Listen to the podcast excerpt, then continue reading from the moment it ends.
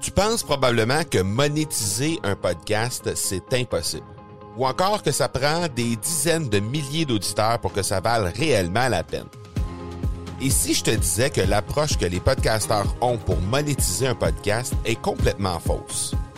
Et c'est aussi pourquoi seul le premier 1% des podcasts génèrent réellement des revenus. Mais qu'en est-il des plus petits? Des podcasteurs qui, comme toi et moi, n'ont pas des dizaines de milliers d'auditeurs pour attirer des gros annonceurs, mais qui ont une entreprise avec services ou produits à offrir.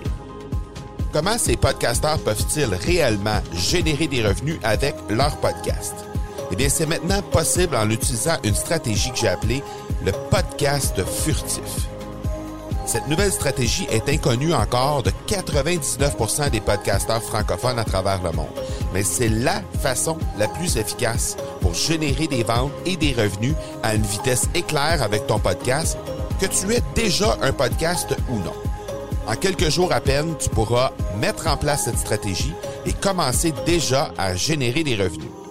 Peu importe où tu en es dans ta stratégie podcast, tu dois pas manquer cette série de trois masterclass complètement gratuite.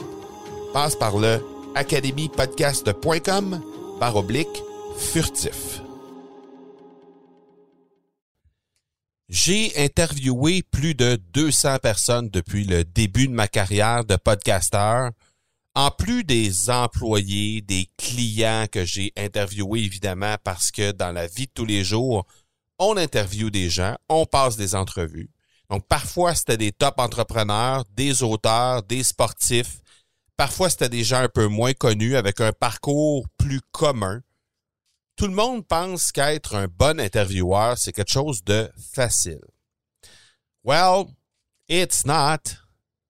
Ça demande de la pratique, de la recherche, du savoir et quelques trucs pour donner l'impression que, justement, c'est facile comme les meilleurs intervieweurs nous donnent l'impression que ce l'est. On s'en parle aujourd'hui dans cet épisode.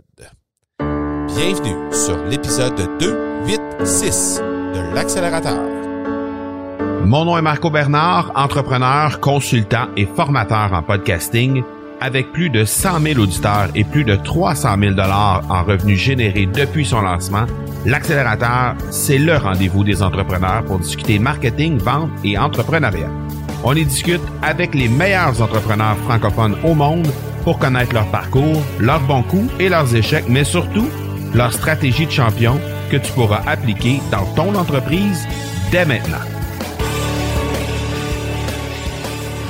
les meilleurs intervieweurs, les gens qui font des super entrevues et que tout le monde veut aller sur leur show, à la télé, à la radio, peu importe, sur un podcast également, c'est des gens qui souvent posent des bonnes questions.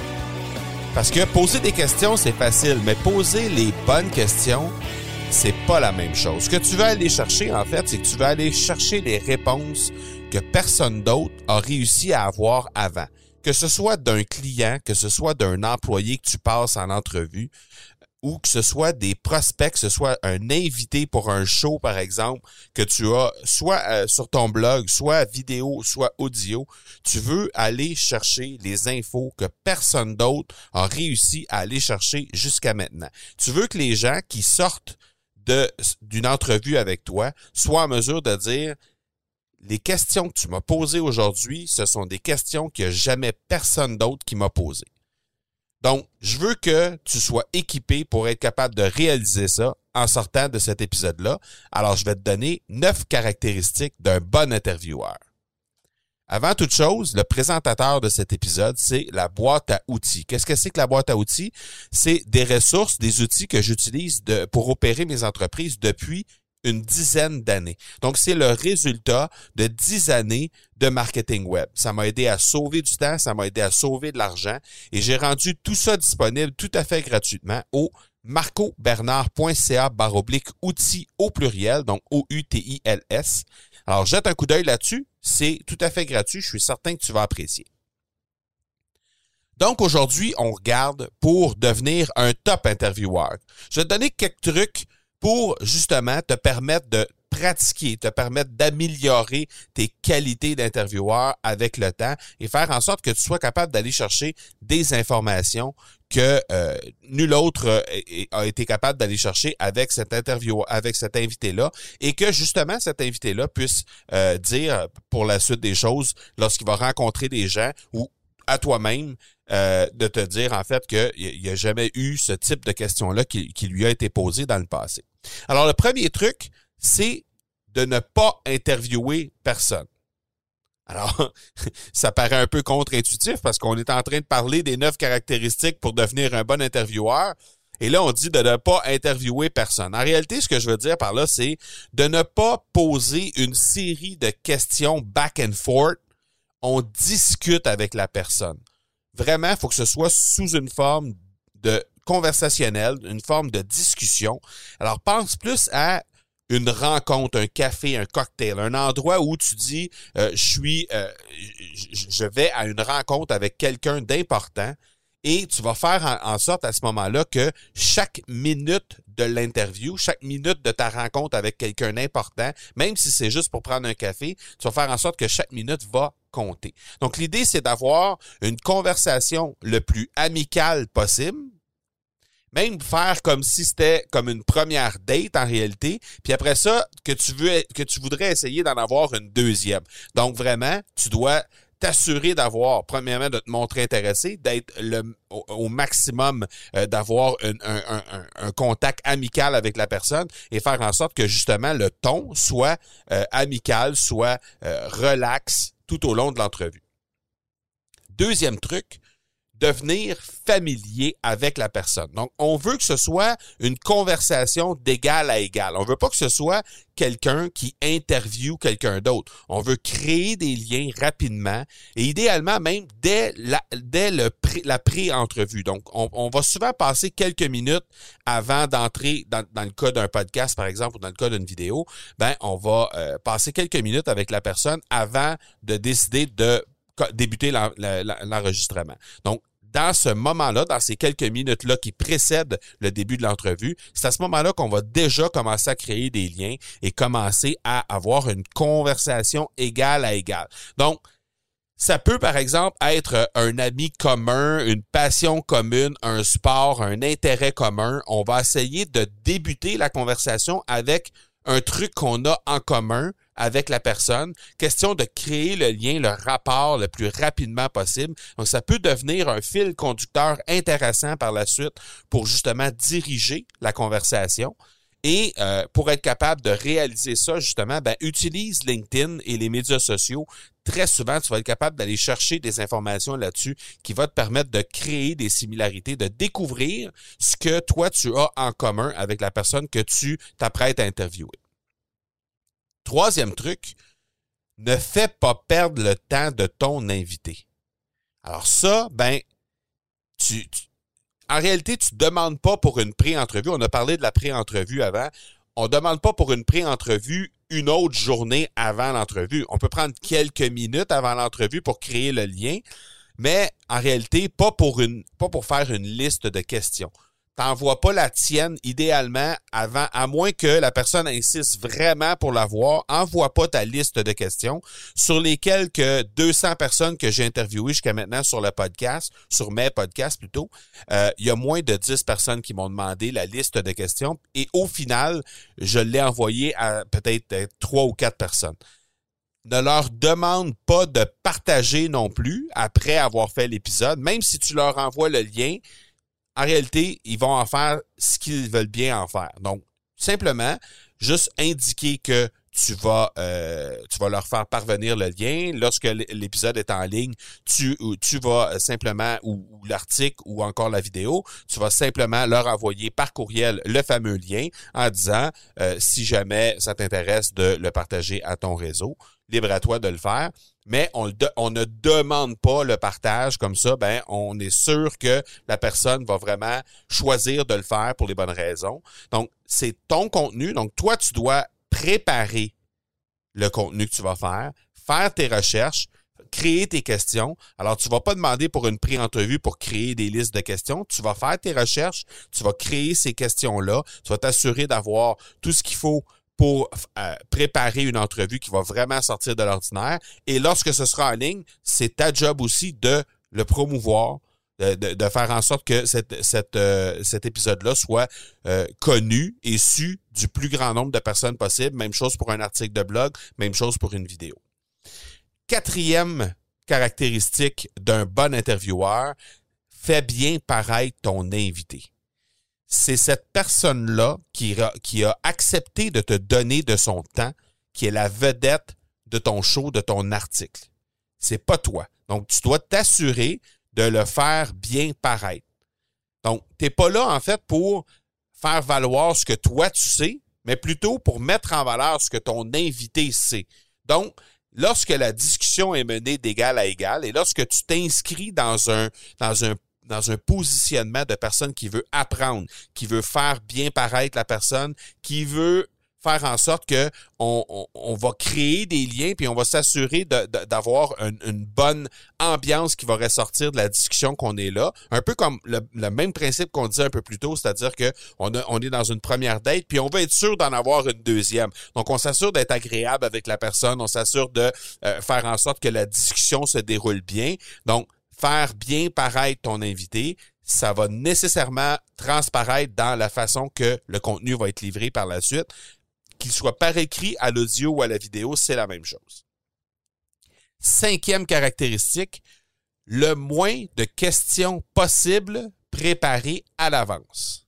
Et ça, là, c'est quelque chose d'extrêmement difficile. Ça peut même être épeurant au départ. En réalité, tu notes vraiment le strict minimum pour préparer tes entrevues, pour préparer tes interviews c'est ça qui va t'amener à avoir un ton le plus conversationnel possible parce que justement, il y a moins de structure derrière. Donc, tu dois noter les choses qui sont vraiment, vraiment importantes.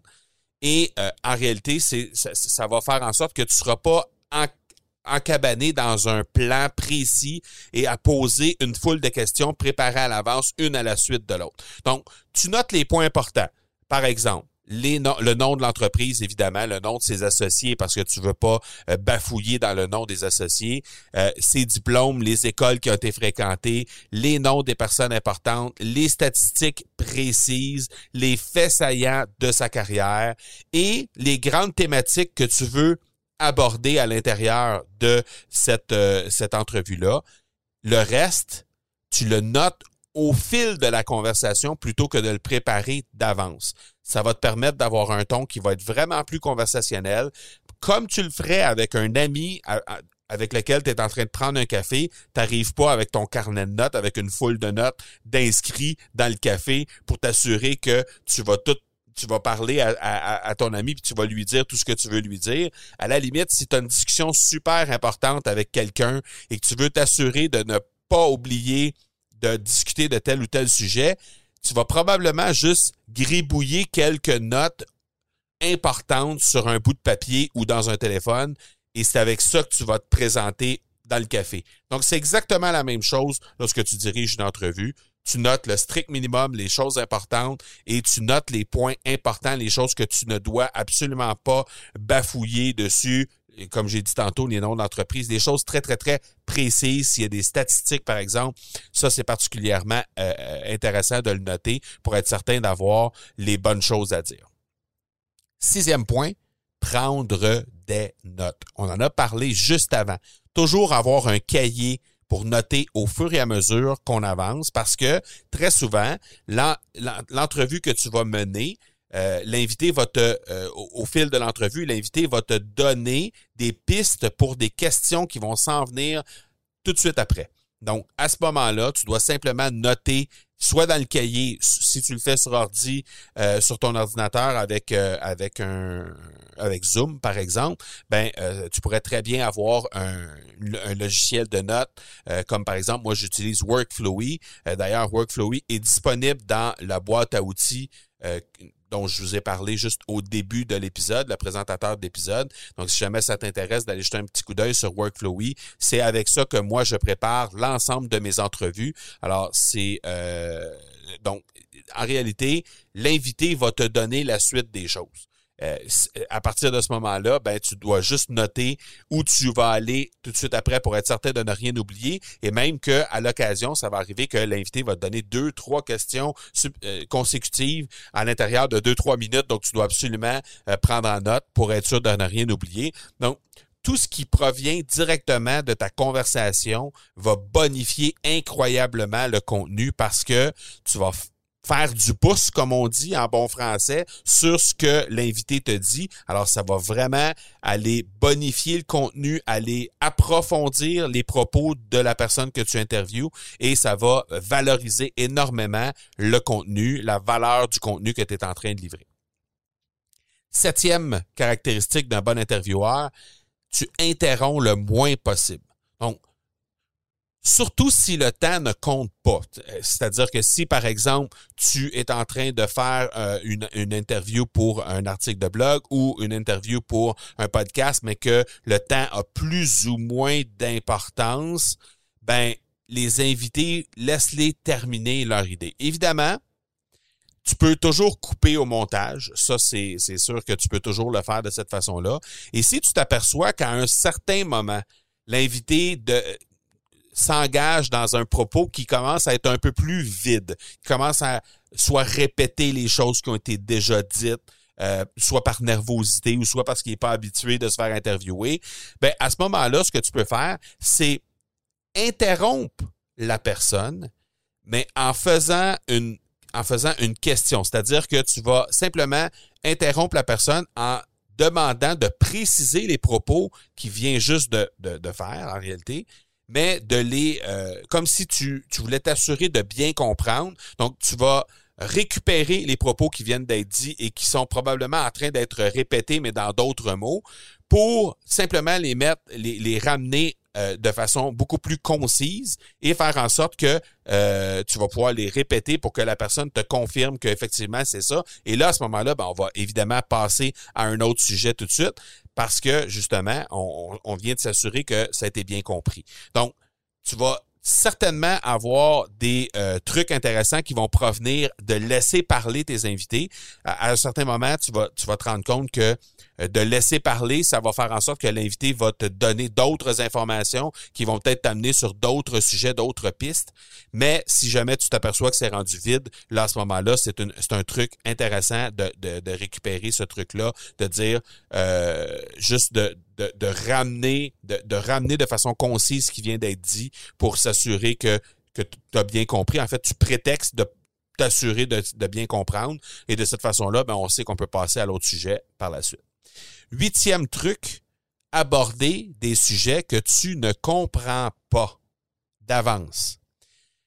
Ça, c'est super euh, puissant parce que tu vas te placer dans une situation d'apprenant. Tu vas te placer dans une situation où tu as un réel intérêt à vouloir apprendre de la personne. Donc, tu vas te placer dans une position où tu vas poser une foule de questions et probablement que tu vas avoir plus de chances de, de te mettre dans les souliers de l'auditeur qui va écouter cet épisode-là par la suite parce que justement, ben, cet auditeur-là, probablement qu'il se pose les mêmes questions que toi. Donc, de te de pas avoir peur d'aborder des sujets que tu ne comprends pas, que tu ne maîtrises pas, euh, même si tu n'as pas l'air de connaître ça, même si, que ce soit le cas ou non, c'est parfait parce que la valeur que l'invité va en retirer, c'est très, très fort et la valeur que l'auditeur va va en retirer également est très, très puissante.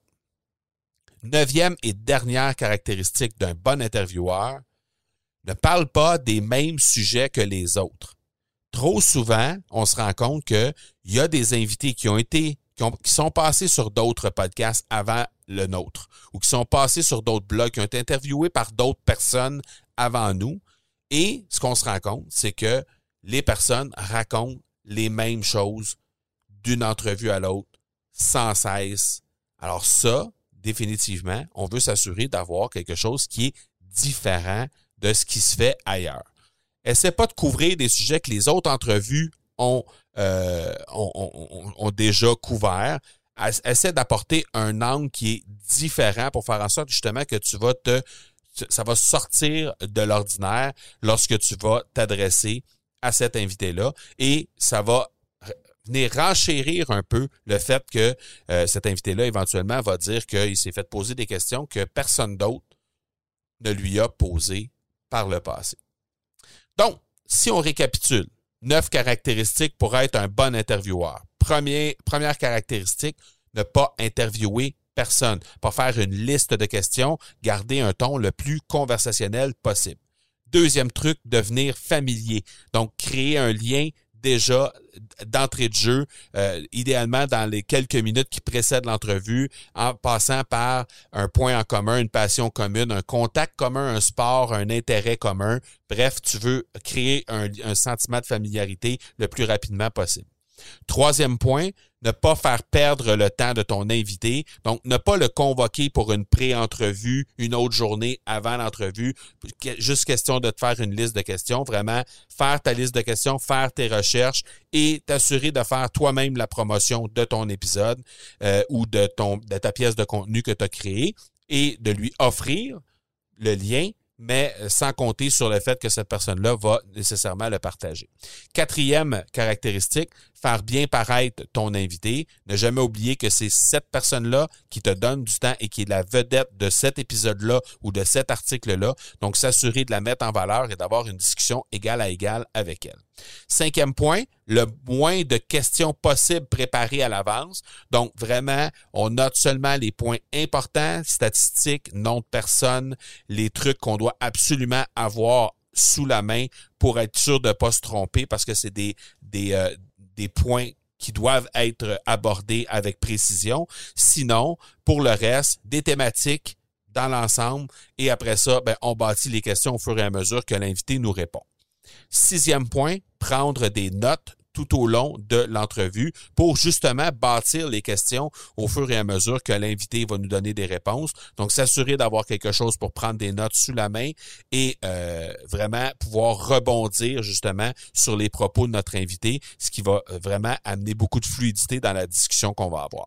Septième point, interrompre le moins souvent possible parce que souvent, il y a des idées très, très bonnes qui vont sortir de ces... Euh, ces propos-là qui vont être amenés par ton invité. Donc, interrompre le moins souvent possible. Si on a besoin de le faire, on le fait en euh, demandant de façon concise de préciser les derniers propos pour s'assurer qu'on a bien compris, pour prétexter en fait qu'on veut s'assurer d'avoir bien compris et par la suite, ben, on passe au sujet suivant.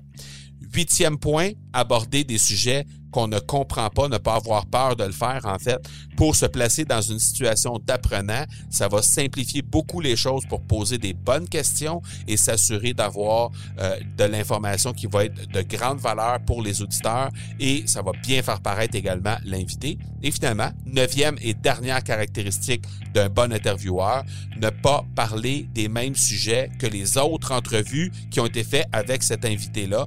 Alors, évidemment, trouver des angles différents, trouver des sujets aussi différents qui n'ont jamais été couverts pour cet invité-là. C'est ce qui va faire qu'on va vraiment sortir de l'ordinaire et se placer dans une une bande à part en réalité, dans une carrément dans une catégorie à part pour ce qui est de notre qualité d'intervieweur. Donc j'espère que ça t'a bien équipé pour justement aller chercher le maximum d'informations et des informations pertinentes de la part euh, des personnes que tu dois interviewer, que ce soit un client, un futur employé ou encore des gens que tu veux interviewer pour créer du contenu sur un blog, sur un podcast ou sur un vlog. J'espère que ça t'a donné un petit coup de pouce. La semaine prochaine, on reçoit le seul spécialiste dédié exclusivement à Instagram au Québec, Charlie Fernandez, qu'on a reçu à l'épisode 67. Alors, si jamais ça t'intéresse d'aller jeter un coup d'œil sur cet épisode-là, parce qu'on l'a reçu il y a déjà 200 euh, épisodes et plus même, euh, ben regarde, tu peux aller jeter un coup d'œil sur cet épisode-là. Ça va te donner une idée de ce que ça avait de l'air euh, Instagram il y a à peu près deux ans. Ça va nous donner une idée de où on part et où on s'en va parce qu'on le reçoit à nouveau 220 épisodes plus tard. Donc, à l'époque de l'épisode 67, Réverbère, son agence consacrée exclusivement à Instagram, venait à peine d'être lancée. Et là, ben, on est vraiment littéralement euh, lancé et en pleine progression du côté de Réverbère. Alors, on va parler avec lui des stratégies d'Instagram en 2020. Alors, tu veux absolument pas manquer cet épisode-là. On se donne donc rendez-vous la semaine prochaine pour l'épisode 287.